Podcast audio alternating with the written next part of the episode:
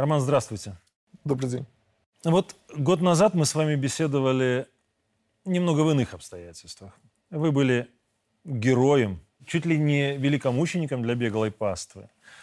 А я был безопасен для ЕС и Англии, ну и США, естественно. Сегодня вы для них предатель, я угроза. Вот я об этом не жалею, об этом интервью. А вы? Я точно так же не жалею. И не вижу никаких причин для того, чтобы об этом жалеть, потому что это был осознанный шаг, и я по-прежнему не считаю, не буду считать его ошибкой, точно так же, как и а, не буду считать какой-то ошибкой наш нынешний разговор, потому что я уверен, что нам есть что обсудить и а, есть о чем поспорить. Наличие того, о чем можно еще говорить и что обсуждать, это стало причиной вашей инициативы встретиться сегодня? Вы знаете, наш первое интервью, если честно, оно мне казалось немного сумбурным, да, по всем понятным причинам, потому что тогда прошла буквально неделя, если мне не изменяет память, да, после моего задержания, и тогда это все было еще немного сумбурно, немного на эмоциях. Сейчас прошло много времени, много воды утекло. И сейчас я все-таки надеюсь на более обстоятельный разговор и действительно, а, может быть, поговорить гораздо больше и глубже о многих вещах, а не просто обсудить какие-то а, материалы дела, да, или какие-то вот первые последствия на тот момент моего задержания. Поэтому а, я надеюсь все-таки на то, что в этот раз у нас будет, и я уверен, что он будет куда более глубоким и обстоятельным, этот разговор.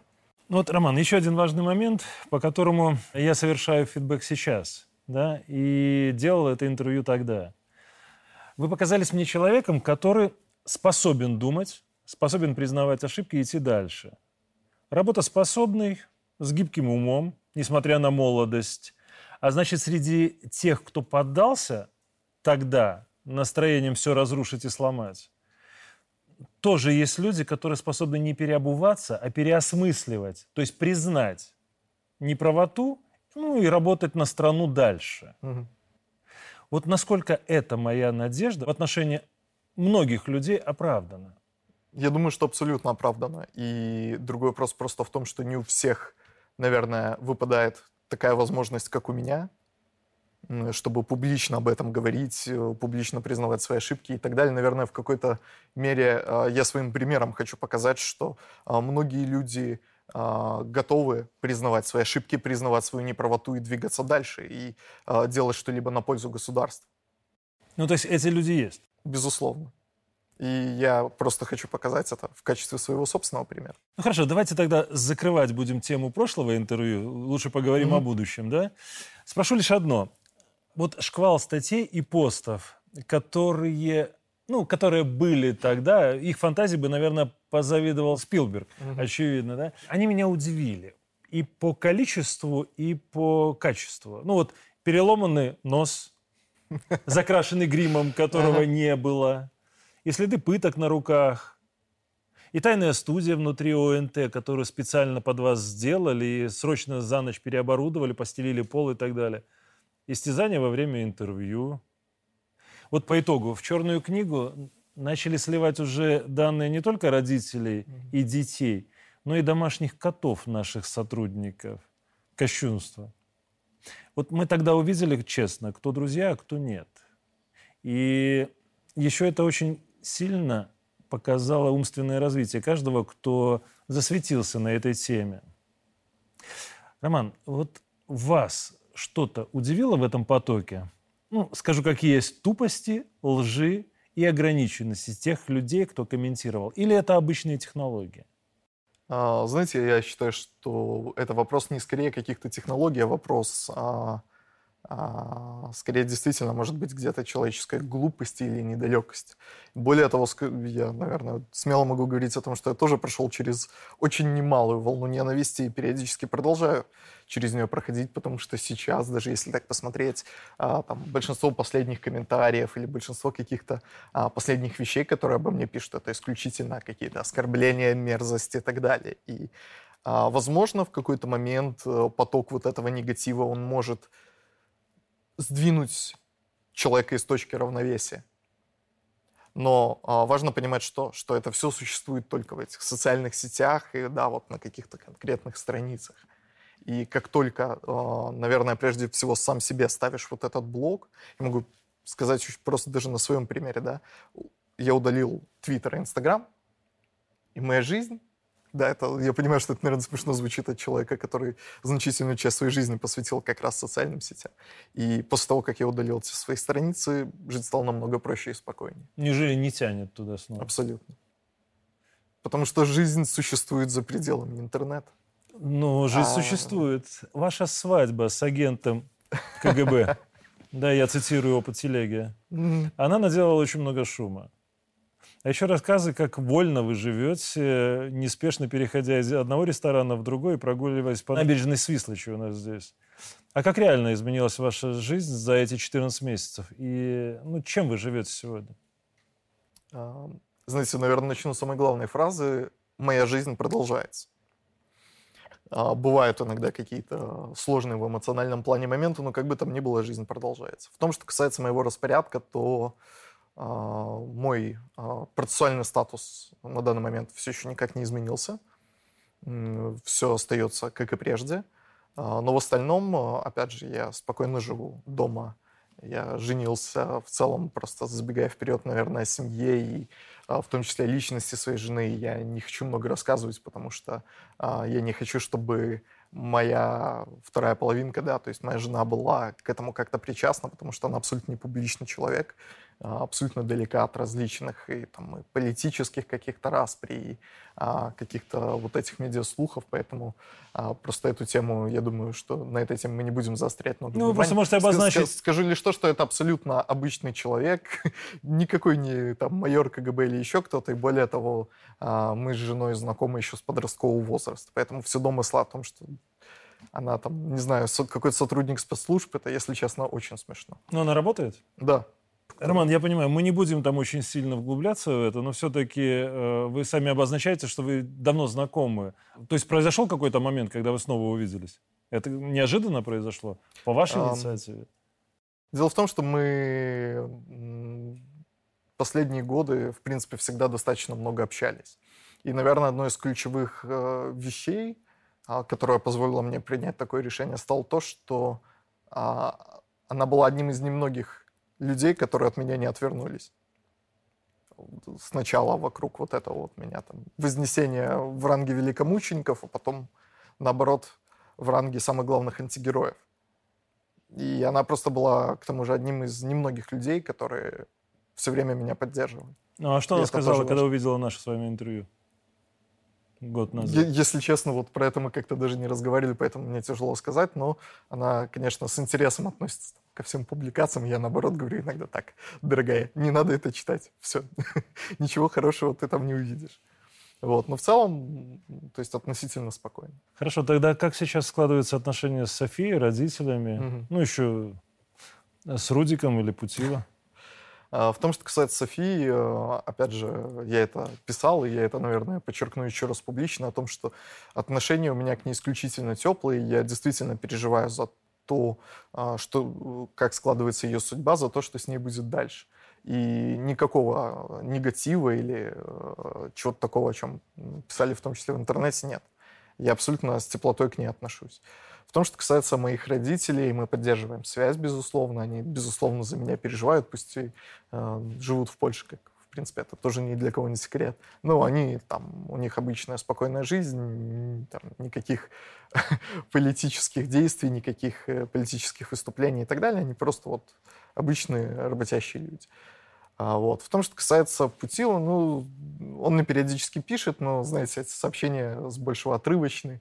Там иногда он скидывает какие-то отрывки моих же старых выступлений, у меня просто Ностальгия складывается впечатление, что он по каким-то временам ностальгирует. Потому что иначе мне это как-то объяснить сложно. А в том, что касается Рудика, тут все сложнее, но я думаю, мы еще отдельно вернемся к этому человеку, потому что нас в том числе связывает и там, относительно недавняя история, связанная, кстати, с ИК.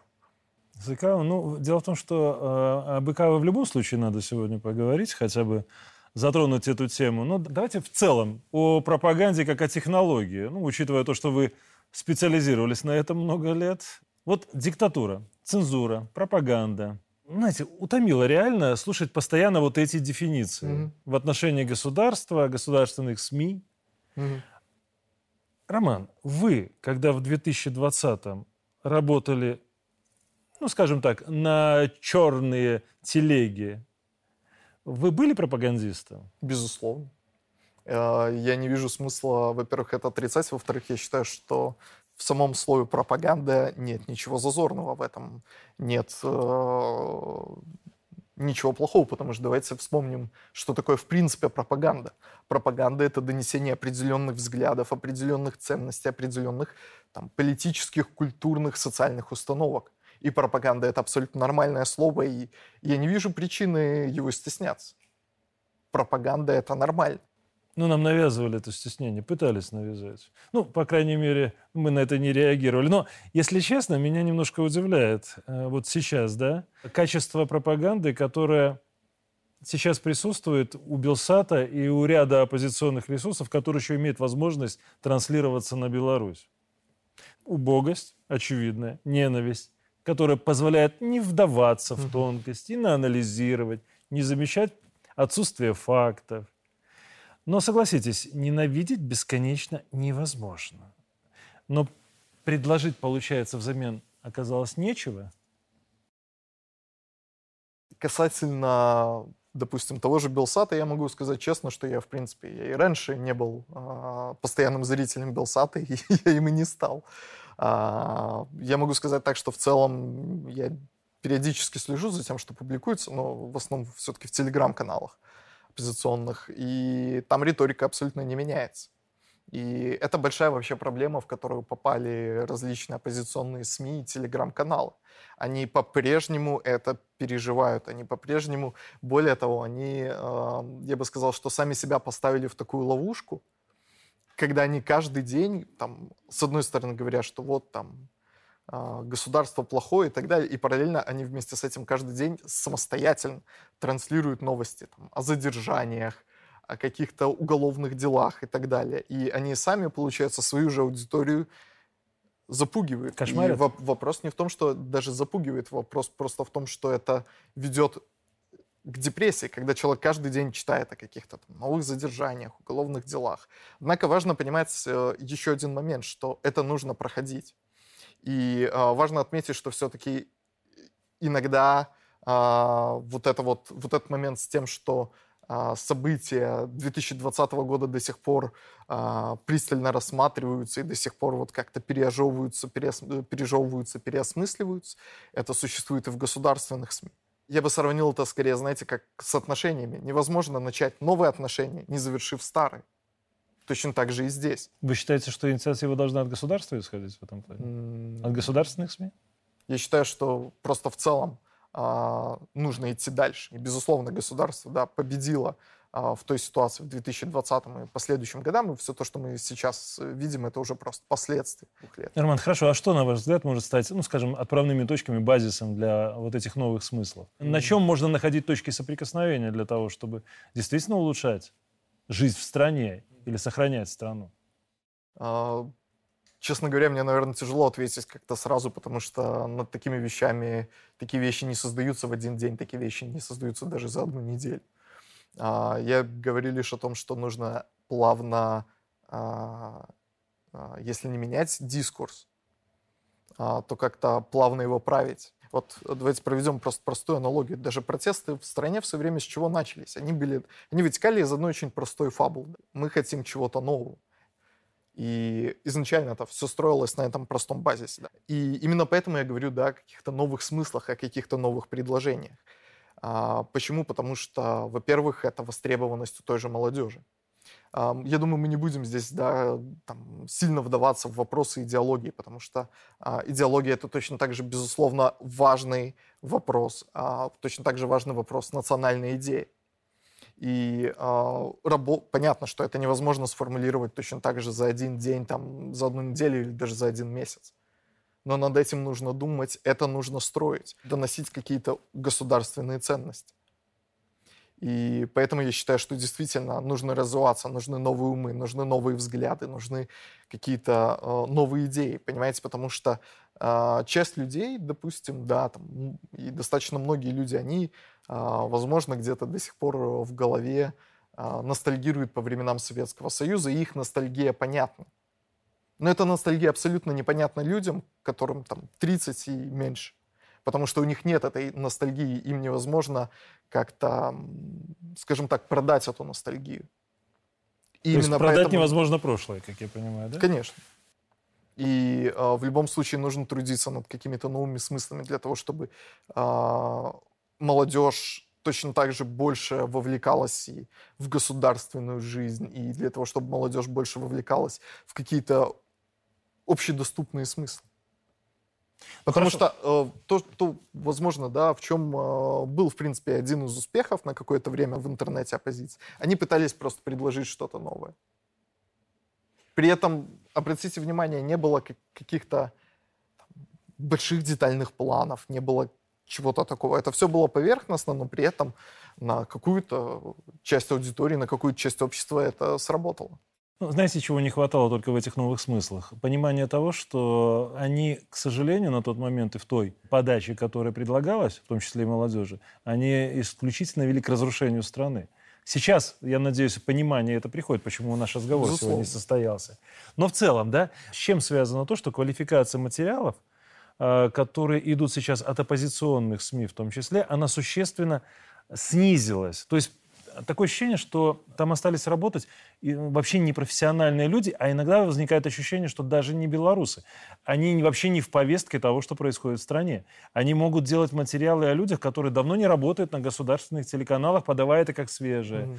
выдавая это как сенсацию. Женщина, которая одевает там э, наряды из бабушкиного mm-hmm. сундука и начинает учить государственных ведущих, как одеваться. Mm-hmm. Да? Но это, правда, странно выглядит. Люди, которые вообще не знают ни структуру власти, ни того, чем власть занимается, какие госпрограммы принимаются и так далее. С чем связано вот это не просто снижение, тотальная безграмотность и тотальная неквалифицированность нынешней оппозиционной журналистики. Почему?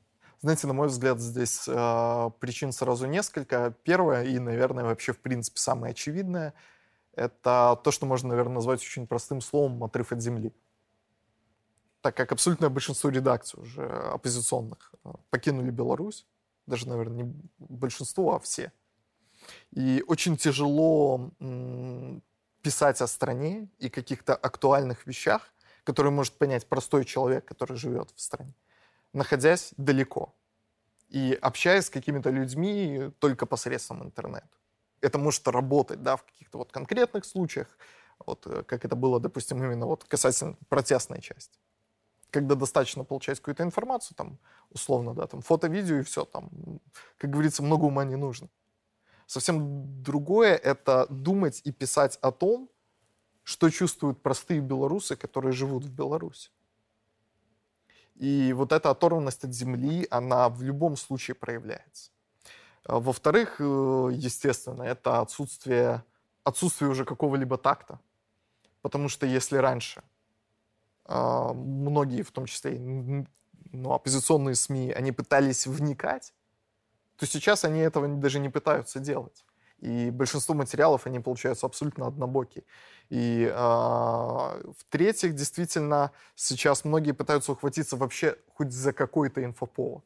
И очень хорошо просто помню, как а, я лично сам столкнулся, да, там, с такими, сразу, наверное, не буду а, называть а, эти издания, но тем не менее, когда я столкнулся пос, с ситуацией после своей женитьбы, когда мою фамилию впихивали даже в те материалы, где буквально про меня была одна строчка из целого текста, и все это просто подавалось э, как можно вот, желтее и так далее. Я скажу больше. Мне кажется, в некоторых ситуациях, что про мою женитьбу хотел написать больше иностранных СМИ, чем про мое задержание. И это, по меньшей мере, странно, и меня это искренне удивляло.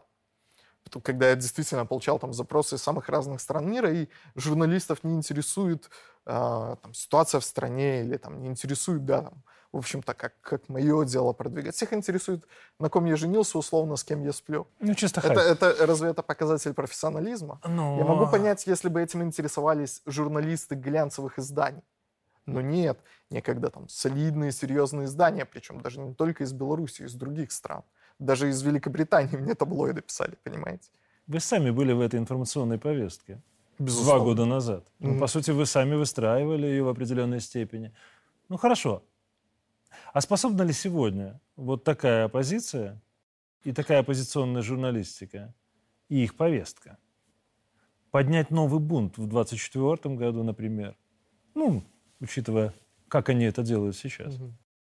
Сейчас, к слову, да. Сейчас, получается, середина электоральной кампании. Да, два года прошло. Самое, наверное, самое время об этом поговорить, но, знаете, мой ответ будет очень простой. Вы что-нибудь слышали о том, что вообще сейчас предлагает оппозиция? Ну, слышали, вот, может быть, лично вы какие-то, да, их идеи, планы или что-то в таком духе? Ну, кроме вот этих новостей раздрая. вы знаете мой ответ заранее, я уверен в этом. А во-вторых, даже то, что они предлагали два года назад, я имею в виду из программного, ну, поэтому можно посмотреть первый политстендап, который вышел на ОНТ 8 августа 2020 года. Он как раз хорошо характеризует. Потом была программа, которая была в интернете. А, мне даже интересно сейчас отвечать на этот вопрос, да, мы поменялись немножко местами. Но я прекрасно вижу, что программы как не было, той, которая бы могла быть для людей понятной, перспективной, желательной, ее нет. И вы это видите. Давайте я вас сейчас удивлю и скажу, что этот план есть. Но при одном условии. Ну, вот, давайте вместе посчитаем, сколько раз будет использована конструкция «если». Как сейчас, примерно исходя, опять же, то есть у меня нет там никаких инсайдеров, у меня нет никаких контактов там, с тем же Вильнюсским штабом. Я сужу исключительно по каким-то публичным выступлениям, э, там, заявлениям и новостям. Значит, как выглядит цепочка плана? Если Украина, безусловно, выиграет войну,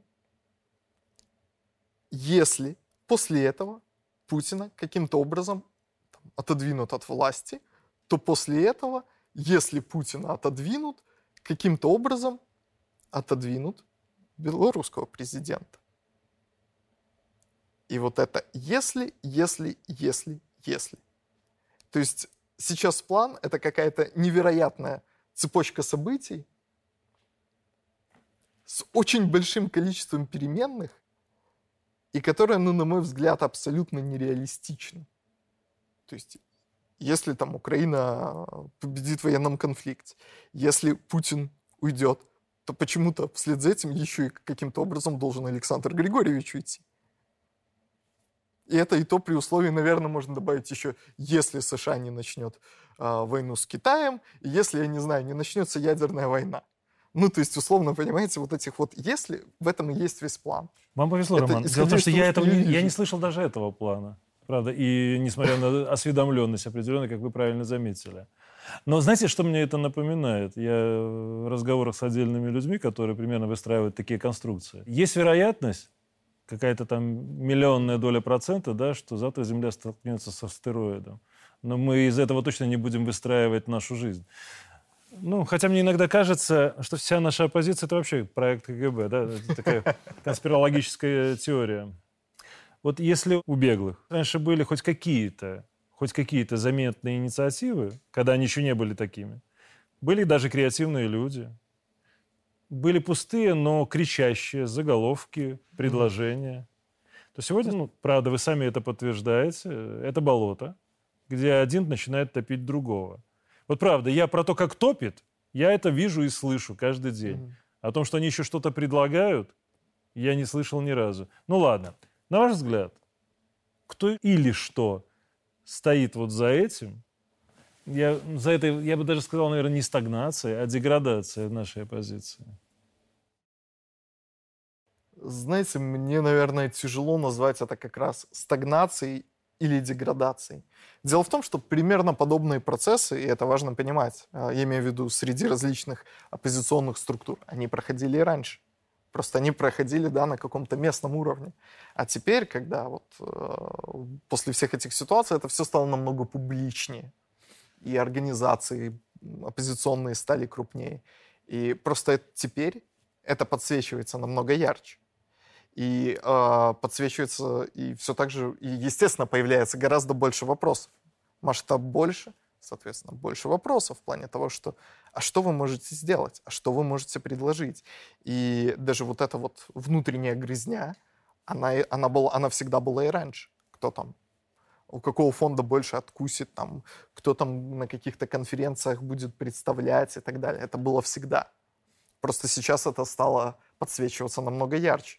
Но при этом это не отменяет того факта, что вообще в принципе, чем больше а, вся вот эта вот просто история, знаете, мне больше, ну, я имею в виду со штабом и различными там отдельными а, политическими деятелями, а, она мне напоминает, знаете, наверное, отчасти как правительство в изгнании. Это абсолютно типичная история, когда там, создается условно правительство в изгнании, и поначалу кажется, что да, вот оно там мощное, оно может на что-то влиять, но с каждым месяцем вот эта степень влияния стремительно падает. И, и э, то, что из себя сейчас, по сути, представляешь чтобы я видел, знаете, одну э, очень, класс, очень классную формулировку, причем тоже у кого-то из э, оппозиционных э, экспертов, о том, что штаб, по сути, становится э, министерством по делам диаспор. И вот это, мне кажется, весьма точное определение того, что происходит.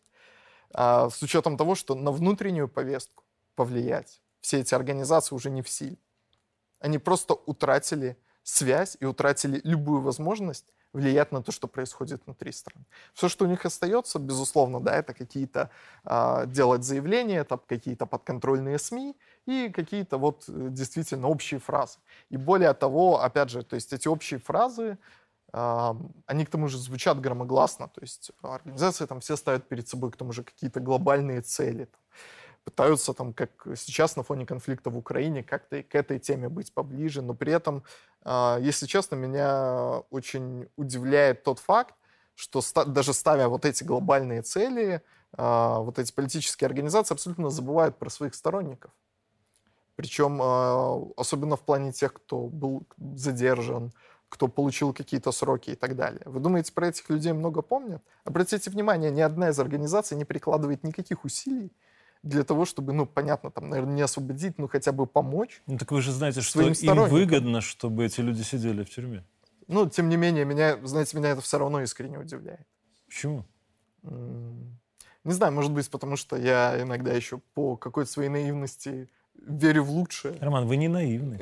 Я вообще удивляюсь, честно говоря, э, почему, каким образом, э, видя, как это все происходило в 2006 году, в 2010. Ну, те времена еще, можно сказать, фактически не застал. Поэтому. Я понимаю, но в то же время, ну, даже сейчас вы отвечаете, говорите о том, что вот эта грызня, она всегда сопровождала так или иначе оппозиционную mm-hmm. политику. А почему вы думали, что в этот раз будет по-другому? А, наверное, потому что изначально все очень сильно отличалось. Потому что если раньше даже все эти э, площади, которые были, они все организовывались какими-то, знаете, определенными политическими силами, которые, в принципе, даже внутри а, оппозиционно настроенной части общества были достаточно сильно скомпрометированы, а, то, наверное, события 2020 года отличались прежде всего тем, что изначально это были вообще сугубо телеграм-каналы. Потому что изначально даже те же телеграм-каналы, действовали абсолютно отдельно от а, различных кандидатов и политических сил.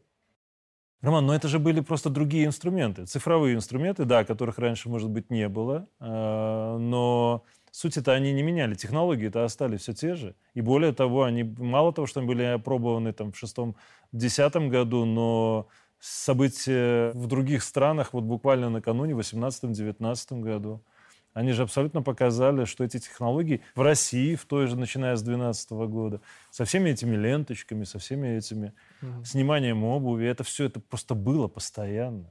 Вы же это видели. Да, но при этом важно понимать, что ну, нельзя изобрести заново велосипед. То есть нельзя придумать какие-то абсолютно новые технологии, там, не знаю, протеста, какие-то новые способы, э, скажем так, да, там, борьбы с, с госаппаратом потому что это просто есть определенные вещи, которые ну, нельзя заново переизобрести. Точно, ну, нельзя заново как-то изобрести протест или что-то в таком духе. Я могу сказать за себя в том, что касается вещей, связанных вот действительно с протестами. Я искренне верил в то, что я делаю, и я искренне считал, что я смогу найти таких же искренних людей, для которых а, это не будет а, попыткой а, там, самореализации или там, а, чем-то еще, для которых это не будет попыткой там, обогатиться или там, набрать себе как можно больше влияния, спихнув при этом с дороги всех остальных. Но откуда была такая уверенность у людей, которые реально нормально себя чувствовали? Прекрасно зарабатывали многие. Я вам открою секрет. Придумать велосипед точно не надо. Когда народ действительно голодает, да, угу. или чувствует себя плохо, то он сам встает и делает революцию. Его не надо поднимать. Без методички. И вы это знаете не хуже, чем я. Ну, ладно, мы пропагандисты. Но, э, знаете, вот мне понравилось ваше определение э, правительство в изгнании. Я хочу одну реплику, наверное, только обозначить. Mm. Вот если вы выйдете из студии, зададите первым десяти встречным, кто такая Ивонка Сурвила. Как вы думаете, сколько людей ответит?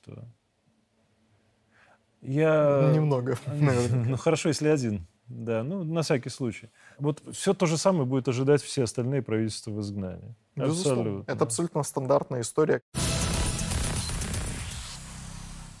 Ну хорошо, вы же тоже признали, что вы пропагандист. Конечно. Слушая вас, я ведь понимаю, что теперь вы еще и консерватор в определенной степени.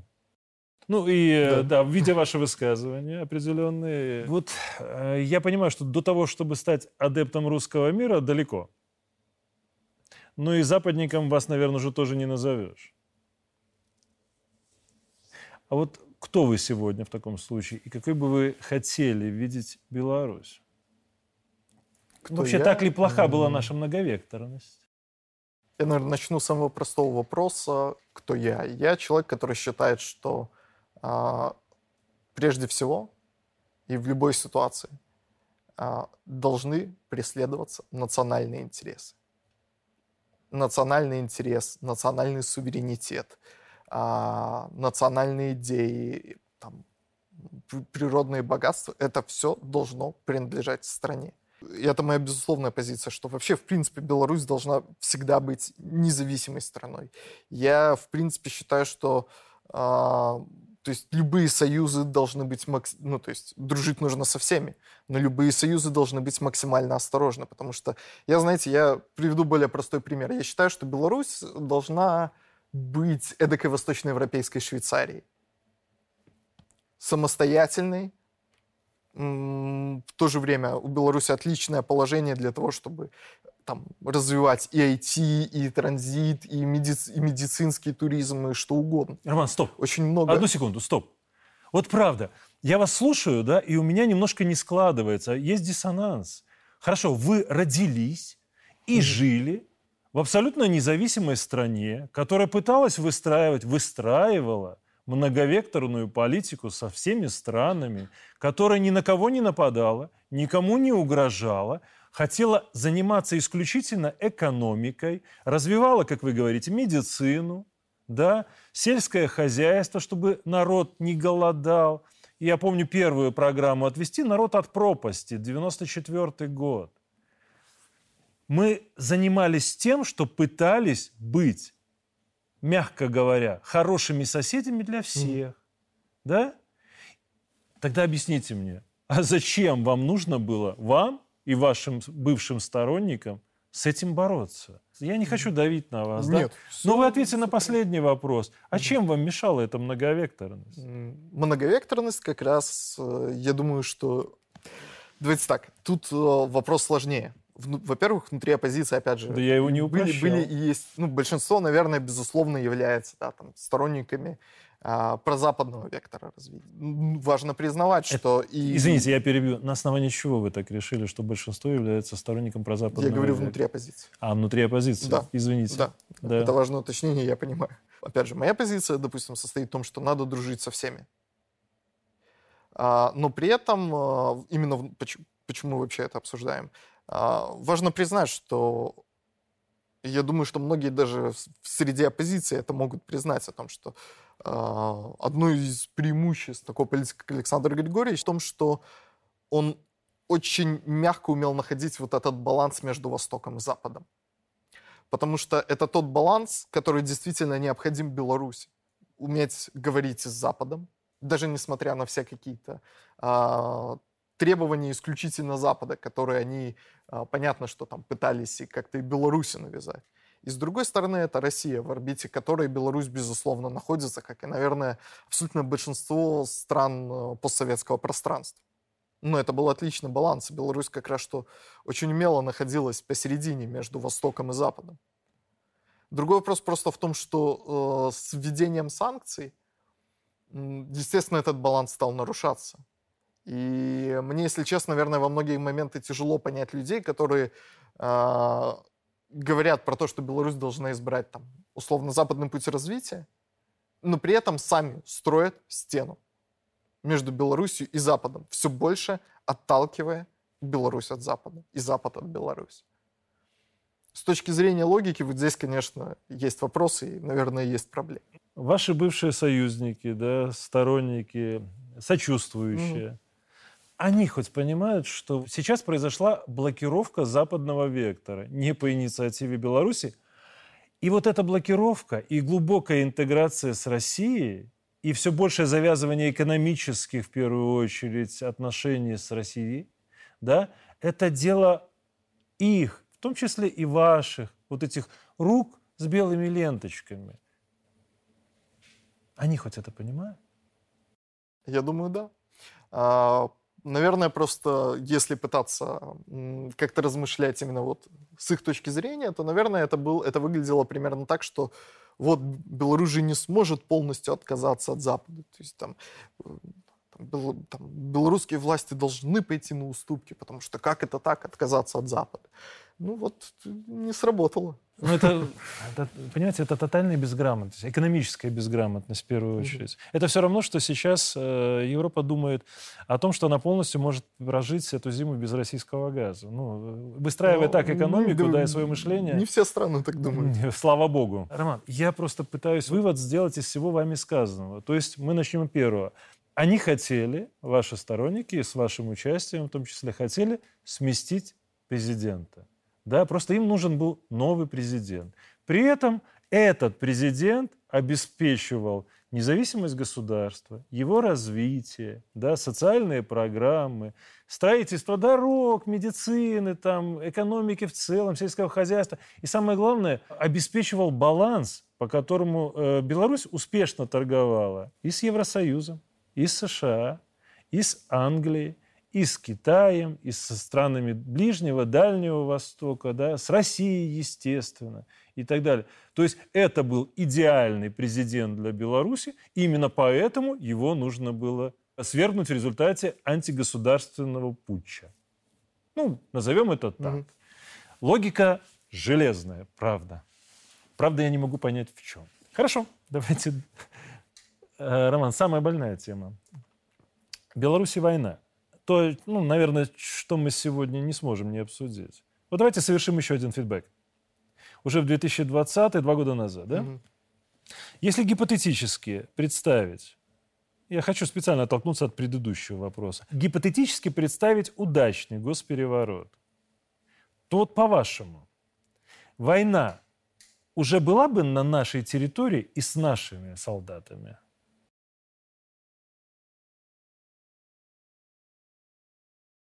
Знаете, на этот вопрос сложно ответить, потому что, в общем-то, и сейчас времена, мягко говоря, нелегкие. Важно то, что сейчас, во всяком случае, на нашу землю не пришла война. И то, что я могу абсолютно точно, наверное, сказать, э, именно вот со своей какой-то точки зрения, э, что можно быть абсолютно разных взглядов, можно быть абсолютно разных мнений а, или каких-то, да, там, политических ориентаций. Но, тем не менее, то, что я могу сказать точно, и то, что я могу сказать за себя, что если на Беларусь нападут, то я, безусловно, буду одним из тех, кто возьмет в руки оружие и будет защищать свою страну и землю. Безусловно, это не предмет для обсуждений. В том, что касается каких-то гипотетических вещей, весьма вероятно, что, конечно, Беларусь, может быть, а, могла использоваться тогда как очередной плацдарм давления на Россию. Безусловно. Но как именно это бы сложилось и как бы все обстояло, ну, наверное, это только гадалка. Роман, вы не лукавите? Для вас южный пример – это не показатель?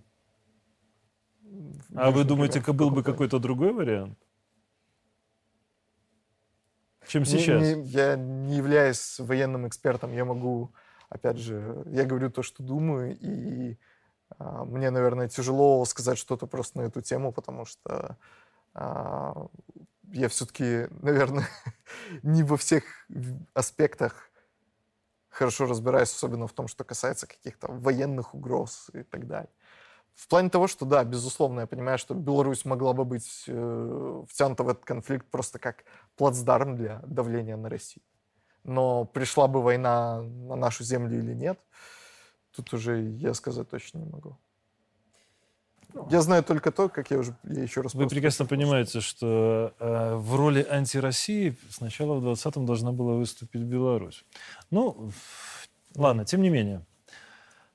А вот сегодня достаточно открыть любой развлекательный сайт, и mm. вот контекстная реклама, да, типа Беларусь завтра отправит своих детей на войну. Вот она повсюду в топе. Ее огромное количество. Украинская повестка, она, с одной стороны, оттянула на себя внимание, а с другой снова позволила некоторым беглым, ну, мягко говоря, доить Запад на этой повестке, да? Вот вы были хорошо осведомлены о работе фондов. Вот кто сегодня прибился к этой кормушке на крови, а кого отодвинули? А, ну, если начинать с последней части, то, в принципе, как я и говорил, я стараюсь практически не следить за всей вот этой внутренней грызней, потому что э, нет, мне оказывается абсолютно неинтересно следить, кто за кем, зачем, а, кто за что там дерется и так далее, кто кому там хочет какой-то внутрипартийный импичмент объявить и так далее. А, нет, э, буквально только если в общих чертах, а в том, что касается фондов и финансирования, вот, знаете, я пытаюсь вспомнить, э, ну, кажется, как раз при нашем прошлом разговоре я тогда сказал а, одну такую фразу, с которой я абсолютно полностью согласен до сих пор. Хуже политики может быть только финансирование этой самой политики и вот этих самых э, организаций и так далее. Потому что оно не то, что даже хуже, оно, нам, оно еще грязнее. И там нам еще больше вот этих разборок, грязи, а, вот этих денег и так далее. Не знаю, может быть, просто по той простой причине, что я никогда не гнался, знаете, там, за деньгами или еще что-то. Меня это практически никогда не интересовало. Ну а где сейчас концентрируются деньги? Польша, Литва? Ну, Литва до сих пор выигрывает за счет штаба Светланы Тихановской, это понятно. И, безусловно, то есть, если даже говорить так в общем, то то, что происходит, это уже попытки э, штаба удержать контроль у себя в руках. Как, э, в общем-то, какой-то, как им кажется, политический, так и прежде всего финансовый. Потому что точно так же важно понимать, что сейчас основная эта тема Украины, хотя уже даже она начинает немного спадать в тех же там западных СМИ и в речах западных политиков. И тема Беларуси, она уже отошла. Это, знаете, самый простой пример, наверное, все-таки с точки зрения человека, причастного к журналистике, как инфоповоды. Инфоповод проходит, про него забывают, потом происходит что-то снова. Все внимание переключается на следующую тему. И точно так же вот и с мировыми событиями, точно так же с какой-то вот там якобы мировой поддержкой. Потому что, ну, особенно чем дальше на Запад, э, тем меньше там слышали вообще про Беларусь. То есть вы согласны с тем, что на Беларусь всегда было наплевать Запад, по большому счету? Безусловно. Я скажу, наверное, даже больше. А вы посмотрите, в отношении Беларуси даже не было никогда каких-то стратегий, я имею в виду там детальных, по сотрудничествам, ничего. Для Запада, ну вот Беларусь, ну, вот, вот там где, где-то рядом с Россией. Хорошо, все. давайте немножко вот здесь э, углубимся, да. Получается, толк от этих скамеечек и ленточек, да? Ну, он нулевой. Mm. Никто их не видел. Вот на Украине сейчас беглых начинают щемить и лишать mm. вида на жительство, да? В Польше все плюшки идут, ну, скажем так, не нашим беглым. Mm. США сейчас вообще нужно объяснять до сих пор, где эта Беларусь находится. Ну, что там происходит, естественно. Вот это понимание стало ушатом холодной воды э, вот для ваших сверстников, на ваш взгляд? То, что мы неинтересны. А, мне кажется, на самом деле многие просто попали вот в эту ловушку или эм, заблуждение на тот момент, когда это все происходило, потому что тогда многим, наверное, особенно тем, кто уезжали из страны, казалось, что вот, все, нас все будут помнить и так далее. Но прошло время, это я говорю, это как очередной инфоповод. Это было, и это прошло.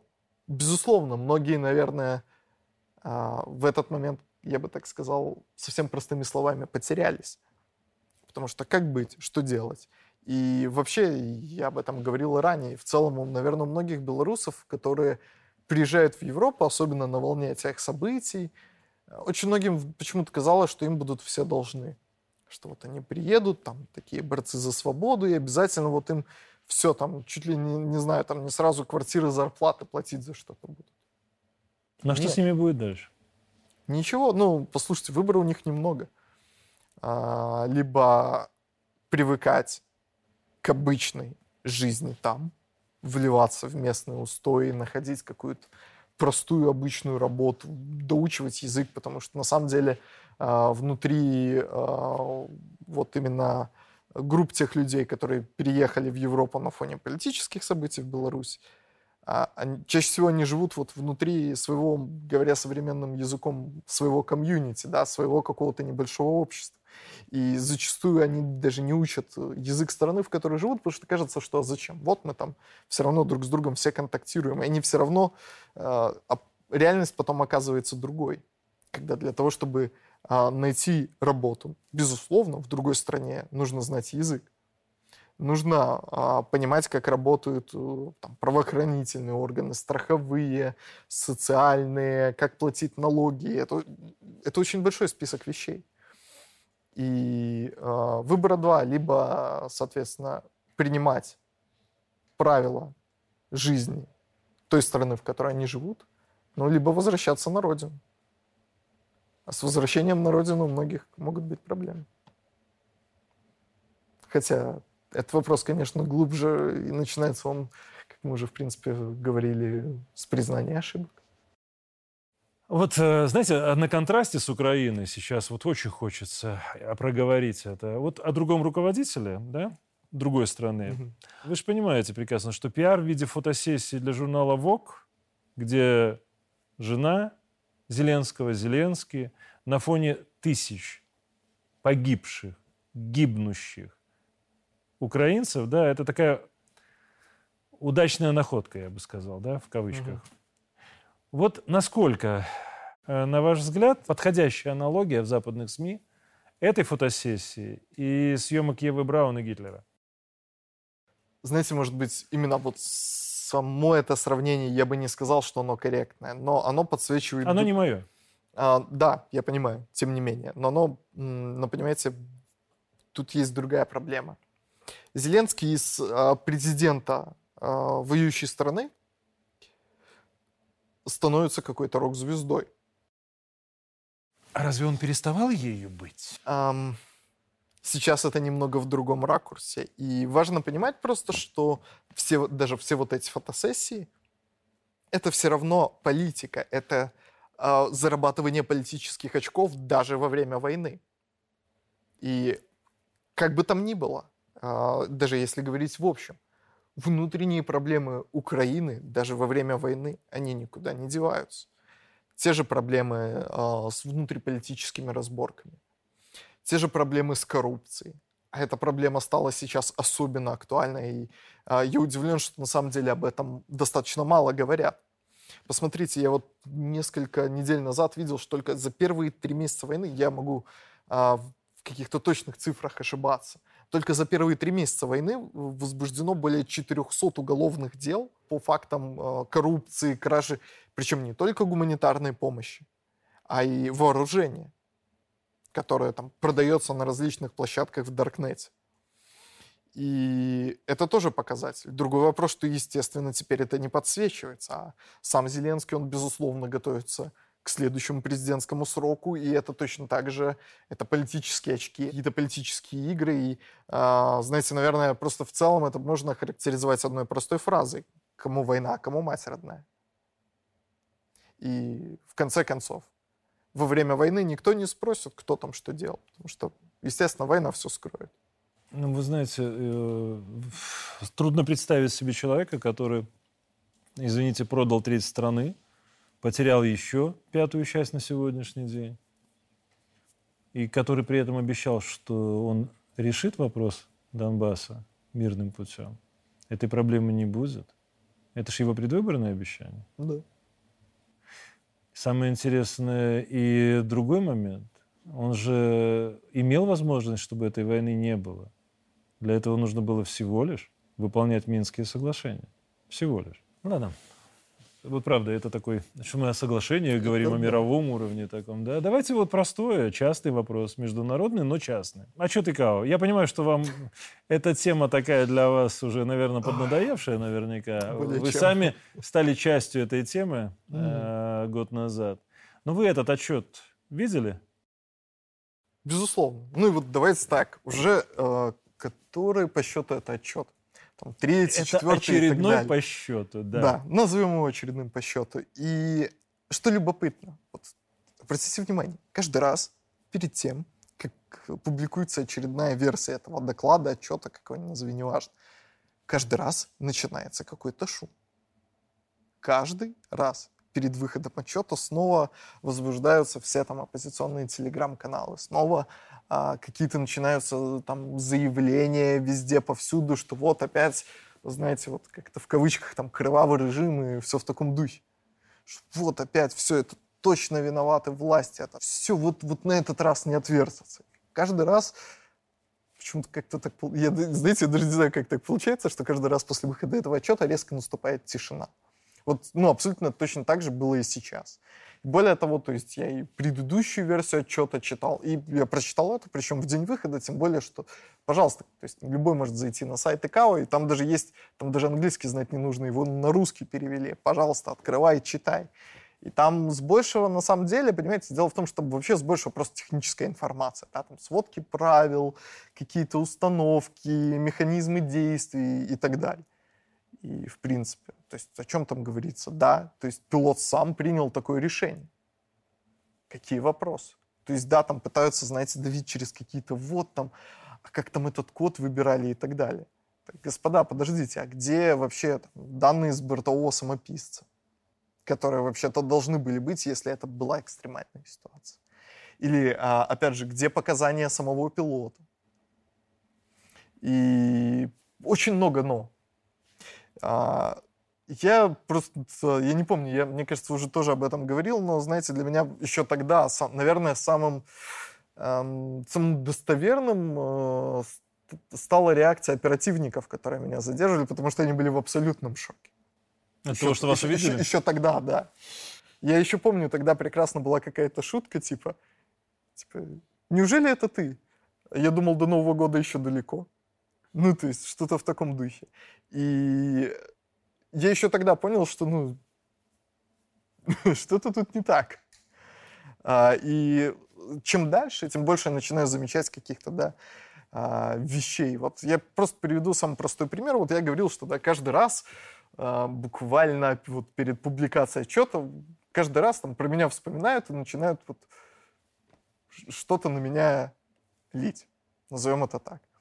Вот. А, Самый последний пример, который был, это было а, большое интервью а, того же Рудика для одного издания. Э, Просто для понимания. То есть формально, да, там, казалось бы, вот там человек в этом всем крутится, ну, наверное, с ним там должны поговорить о политике, об остальных вещах. Из там 50 минут 11 минут были посвящены тому, как этот человек просто льет на меня грязь. При этом говоря иногда абсолютно какие-то небылицы. Казалось бы, при чем тут отчет ИКАО, который должен выйти через пару дней, да? А, и более того, когда я уже в ответ я написал там большое сообщение, опубликовал в своем канале, человек очень, э, Рудик очень обиделся, и, хотя до этого он всячески там, отрицал там, связь какую-то с киберпартизанами и так далее, на этот раз он выдал, что, судя по, по моему тону, а, кажется, я уверен в том, что вот это все неспроста. И до этого он всячески отрицал там, связь же киберпартизанами и так далее. Тут ему не нашло, что сказать. Он просто написал в ответ то, что вот, все, вместо меня ответят киберпартизаны. И эта запись, которую они опубликуют, якобы какой-то аудиоперехват, прослушка, я не знаю, как это правильно с технической точки зрения называется. Так вот, и действительно, э, такую запись опубликовали. Помимо того, что у меня много вопросов к тому, как она делалась, потому что если это такие там э, хакеры, там взломщики, которые не могут даже нормально человеку в фотошопе на картинку перерисовать, закрашивая это просто, знаете, красным маркером, как в Paint. А, помимо всего прочего, о чем шел разговор? Который, вообще-то, напоминаю, должен был быть доказательством спланированной операции по посадке. А, там сюжет примерно такой. В полседьмого утра дежурный штаба МВД звонит одному из офицеров ГУБОПИК и спрашивает, слушайте, а что там вчера было? Человек с более высокой ступеньки звонит вниз и уточняет, что же произошло и вообще по каким там статьям э, меня подозревают. Если это доказательство спланированной операции, то я, простите, не знаю, что тогда для них действительно доказательство. Роман, а правильно ли я понимаю, что вы абсолютно уверены, что вас ну, банально слили? Безусловно. А, у меня в этом нет сомнений. Более того, для этого, ну, в принципе, я тоже уже неоднократно об этом высказывался. Для этого были как и внутренние причины, так и внешние, банально, да, вот такая сакральная жертва. И более того, даже повод для каких-то новых санкций, которые, я напомню, что ввели в рекордно короткое время, несмотря на всю вот эту вот огромную забюрократизированность э, Европы и Европейс... Европейского Союза в целом. С одной стороны, вы говорите о том, что вы не имели особого отношения там, ни к фондам, ни к распилу денег. Э, вы выполняли свою работу и были там редактором телеграм-канала, по большому счету. Пусть и достаточно э, звучного на тот момент. А при этом целая спецоперация по тому, чтобы организовать посадку самолета в Минске. Причем эту организацию провели люди, которым было важно вас ну, просто убрать с должности редактора – занять ваше место и спровоцировать Беларусь на определенные шаги, которые повлекут санкции. Я правильно понимаю эту вот, цепочку событий? Примерно да. Потому ну, что хорошо, я понимаю, что это, наверное, вообще меня. звучит в целом немного смешно. Ну, но... звучит, да, так немножко неправдоподобно, но хочется понять, почему ну, вы смотрите, так думаете.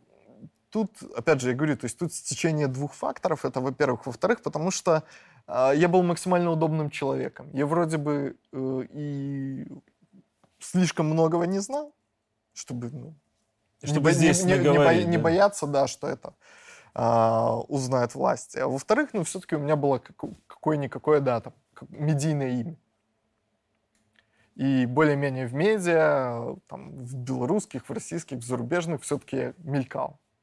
Я как раз был идеальной кандидатурой. Я, несмотря на то, что там работал на штаб, условно, но при этом я не был в самом штабе. И я не знал э, подробно ни там какой-то внутренней кухни, ни каких-то там источников финансирования, ничего. В то же время, вот, то есть за счет того, что я достаточно часто все время мелькал в СМИ, как редактор, этого, этого хватило. И плюс параллельно я задавал иногда неудобные вопросы, я думаю, вот точно так же, я помню, что а, вот на телеканале УНТ даже был как раз э, большой сюжет о том, как у меня с тем же «Вечерка» а, были разборки в плане того, что невозможно дальше организовывать протесты, потому что это бесполезно. И То много, много, много, много других своих. вопросов. Конечно. Ну, послушайте, давайте начнем с того, что, ну, в принципе, революция была проиграна еще 16 августа. На этот счет существует много мнений, но я скажу так, после того уже было понятно, что и пик пройден, и ничего больше не будет. И уже просто с той поры, и в том числе, да, опять же, то есть даже по тем материалам, которые вот даже на УНТ появлялись в рубрике Игоря Тура, а, я точно так же смотрел. Там, в принципе, виден а, в том числе мои внутренние конфликты. Просто я не исключаю, что действительно в некоторый момент уже просто стал неудобен что я стал говорить, что протесты дальше делать невозможно, что нам нужно переключиться на какие-то другие вещи, более приземленные, что нужно начинать там, а, а, уводить, может быть, вообще фокус из политики. И более того, не, там, не подставлять дальше людей. Больше скажу. Революция была проиграна еще до 9 августа. Понимаете, вам, э, я в данном случае могу говорить вам, на тот mm-hmm. момент вы работали против страны. Вам тогда было непонятно, что элиты в Беларуси не продажны. Народ оказался гораздо умнее, а президент гораздо сильнее, чем вы себе представляли. И, наверное, может быть, наша оппозиция рассчитывала, что здесь будет вариант Януковича, только вы не угадали. Mm. Ладно. Роман, э, тогда, год назад, мы закончили с вами сложным вопросом. Как вам спится по ночам? Тогда оказалось, что все мы, и вы, и я, и многие, спим так себе. Вот расширяя рамки, и вспоминая Юнга и его толкование сновидений, да, как компенсацию тех событий и личностей, которыми мы пренебрегаем в течение дня. Да? Вот, Роман, что вам сейчас снится по ночам? И о чем вы мечтаете?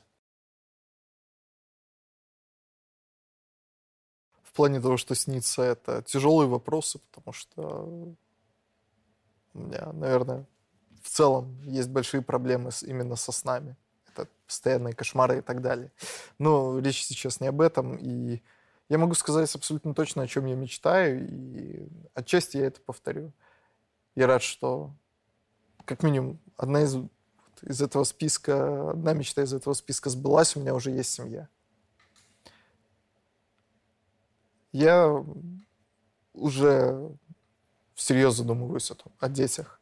Понятно, что, возможно, да, это не вопрос там ближайших месяцев, но тем не менее. Я всерьез задумываюсь о детях, о полноценной семье, да. Все точно так же дом. И, а, наверное, очень, очень простые, но очень важные вещи. Это мирное небо, безусловно. Это родная земля. И это, наверное, в целом если говорить совсем простыми словами, все-таки найти свое место под солнцем. Сделать так, чтобы а, жить в гармонии с собой. Поскольку, да, я уже, наверное, не раз, в принципе, я повторю это еще раз, а, тяжело не просто понять свою ошибку, тяжело ее признать и сказать об этом публично. Роман, а как бы ни сложилась ваша судьба, вы же молодой еще человек, совсем молодой, как бы она ни сложилась после приговора, а где вы планируете жить потом? В какой стране? Ну, я уже отвечал на этот вопрос ранее, и, кажется, не один раз. Я дом.